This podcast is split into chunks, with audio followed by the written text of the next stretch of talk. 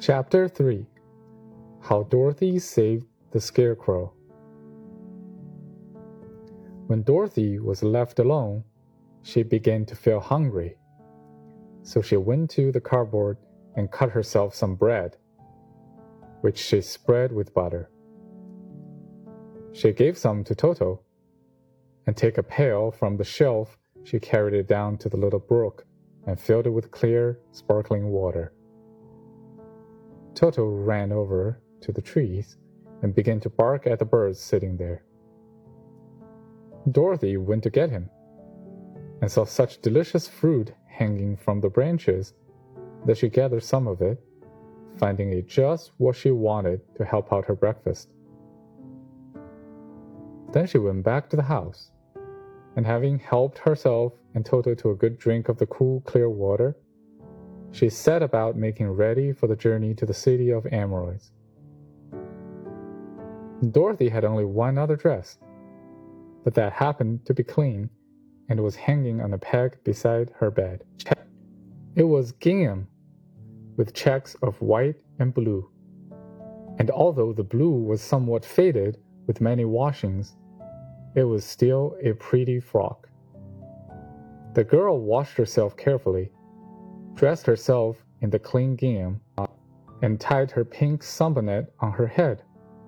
She took a little basket and filled it with bread from the cupboard, laying a white cloth over the top. Then she looked down at her feet and noticed how old and worn her shoes were. They surely will never do for a long journey, Toto, she said. And Toto looked up into her face with his little black eyes and wiggled his tail to show that he knew what she meant. At that moment, Dorothy saw laying on the table the silver shoes that had belonged to the Witch of the East. I wonder if they will fit me, she said to Toto. They would be just the thing to take a long walk in, for they could not wear out. She took off her old leather shoes and tried on the silver ones which fitted her as well as they had been made for her. Finally, she picked up her basket. Come along, Toto, she said. We'll go to the Emerald City and ask the Great Oz how to get back to Kansas again. She closed the door, locked it, and put the key carefully in the pocket for her dress. And so, with Toto trotting along soberly behind her, she started on her journey. There were several roads nearby, but it did not take her long to find the one paved with yellow brick. Within a short time, she was walking briskly towards the Emerald City, her silver shoes tingling merrily on the hard yellow roadbed. The sun shone bright, and the birds sang sweet, and Dorothy did not feel nearly as bad as you might think a little girl who had been suddenly whisked away from her own country and sat down in the midst of a strange land. She was surprised as she walked along to see how pretty the country was about her. There were neat fences at the sides of the road, painted a dainty blue color, and beyond them were fields of green and vegetables in abundance. Evidently, the Munchkins were good farmers and able to raise large crops. Once in a while, she would pass a house, and the people came out to look at her and bow low as she went by, for everyone knew she had been the means of destroying the wicked witch and setting them free from bondage. The houses of the Munchkins were odd looking dwellings, for each was round, with a big dome for a roof. All were painted blue for in this the country of the East, blue was the favorite color. Towards evening, when Dorothy was tired with her long walk and began to wonder where she should pass the night, she came to a house rather larger than the rest. On the green lawn before it, many men and women were dancing. Five little fiddlers played as loudly as possible, and people were laughing and singing while a big table nearby was loaded with delicious fruits and nuts, pies and cakes, and many other good things to eat. The people greeted Dorothy kindly and invited her to supper and to pass the night with them, for this was the home of one of the richest munchkins in the land, and his friends were gathered with him to celebrate their freedom from the bondage of the Wicked Witch. Dorothy ate a hearty supper and was waited upon by the rich munchkin himself, whose name was Boq. Then she sat down upon a settee and watched the people dance. When Boq saw her silver shoes, he said, You must be a great sorceress. Why? asked the girl. Because you wear silver shoes and have killed the wicked witch. Besides, you have white in your frock, and only witches and sorcerers wear white.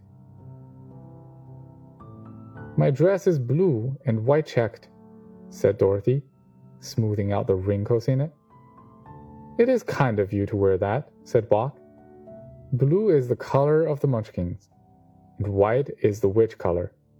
So we know you're a friendly witch. Dorothy did not know what to say to this, for all the people seemed to think her a witch. She knew very well she was only an ordinary little girl who had come by the chance of a cyclone into a strange land. When she had tired watching the dancing, Boq led her into the house, where he gave her a room with a pretty bed in it. The sheets were made of blue cloth, and Dorothy slept soundly in them until morning, with Toto curled up on the blue rug beside her. She ate a hearty breakfast and watched a wee munchkin baby, who played with Toto and pulled his tail and crowded and laughed in a way that greatly amused Dorothy. Toto was a fine curiosity to all the people, for they had never seen a dog before. How far is it to the Emerald City? the girl asked. I do not know, answered Boq gravely, for I have never been there. It is better for people to keep away from Oz, unless they have business with him. But it is a long way to the Emerald City, and it will take you many days. The country here is rich and pleasant, but you must pass through rough and dangerous places before you reach the end of your journey. This worried Dorothy a little, but she knew that only the Great Oz could help her to get to Kansas again, so she bravely resolved not to turn back. She bade her friends goodbye and again started along the road of yellow brick. When she had gone several miles, she thought she would stop to rest and so climbed to the top of the fence beside the road and sat down. There was a great cornfield beyond the fence, and not far away she saw a scarecrow placed high on a pole to keep the birds from the ripe corn. Dorothy leaned her chin upon her hand and gazed thoughtfully at the scarecrow. Its head was a small sack stuffed with straw, with eyes, nose, and mouth painted on it to represent a face. An old pointed blue hat that had belonged to some munchkins and was perched on his head, and the rest of the figure was a blue suit of clothes, worn and faded, which had also been stuffed with straw. On the feet were some old boots with blue tops, such as every man wore in this country and the figure was raised above the stalks of corn by means of the pole stuck up its back. While Dorothy was looking earnestly into the queer, painted face of the scarecrow, she was surprised to see one of the eyes slowly winked at her. She thought she must have been mistaken, at first, for none of the scarecrows in Kansas ever wink. But presently, the figure nodded its head to her in a friendly way then she climbed down from the fence and walked up to it, while Toto ran around the pole and barked. Good day, said the Scarecrow, in a rather husky voice. Did you speak? asked the girl in wonder. Certainly, answered the Scarecrow. How do you do? I'm pretty well, thank you, replied Dorothy politely. How do you do? I'm not feeling well, said the Scarecrow with a smile, for it's very tedious being perched up here night and day to scare away crows. Can't you get down? asked Dorothy. No, for this pole is stuck up my back. If you will, please take away the pole. I shall be greatly obliged to you. Dorothy reached up both arms and lifted the figure off the pole. For, being stuffed with straw, it was quite light. Thank you very much, said the Scarecrow, when he had been set down on the ground. I feel like a new man. Dorothy was puzzled at this, for it sounded queer to hear a stuffed man speak, and to see him bow and walk alongside of her. Who are you? asked the Scarecrow, when he had stretched himself and yawned. And where are you going? My name is Dorothy, said the girl, and I'm going to the Emerald City to ask the Great Oz to send me back to Kansas. Where is the Emerald City? he inquired. And who is Oz?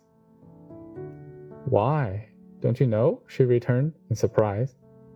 No, indeed. I do not know anything.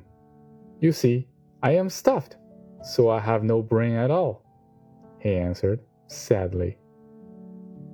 Oh, said Dorothy, I'm awfully sorry for you.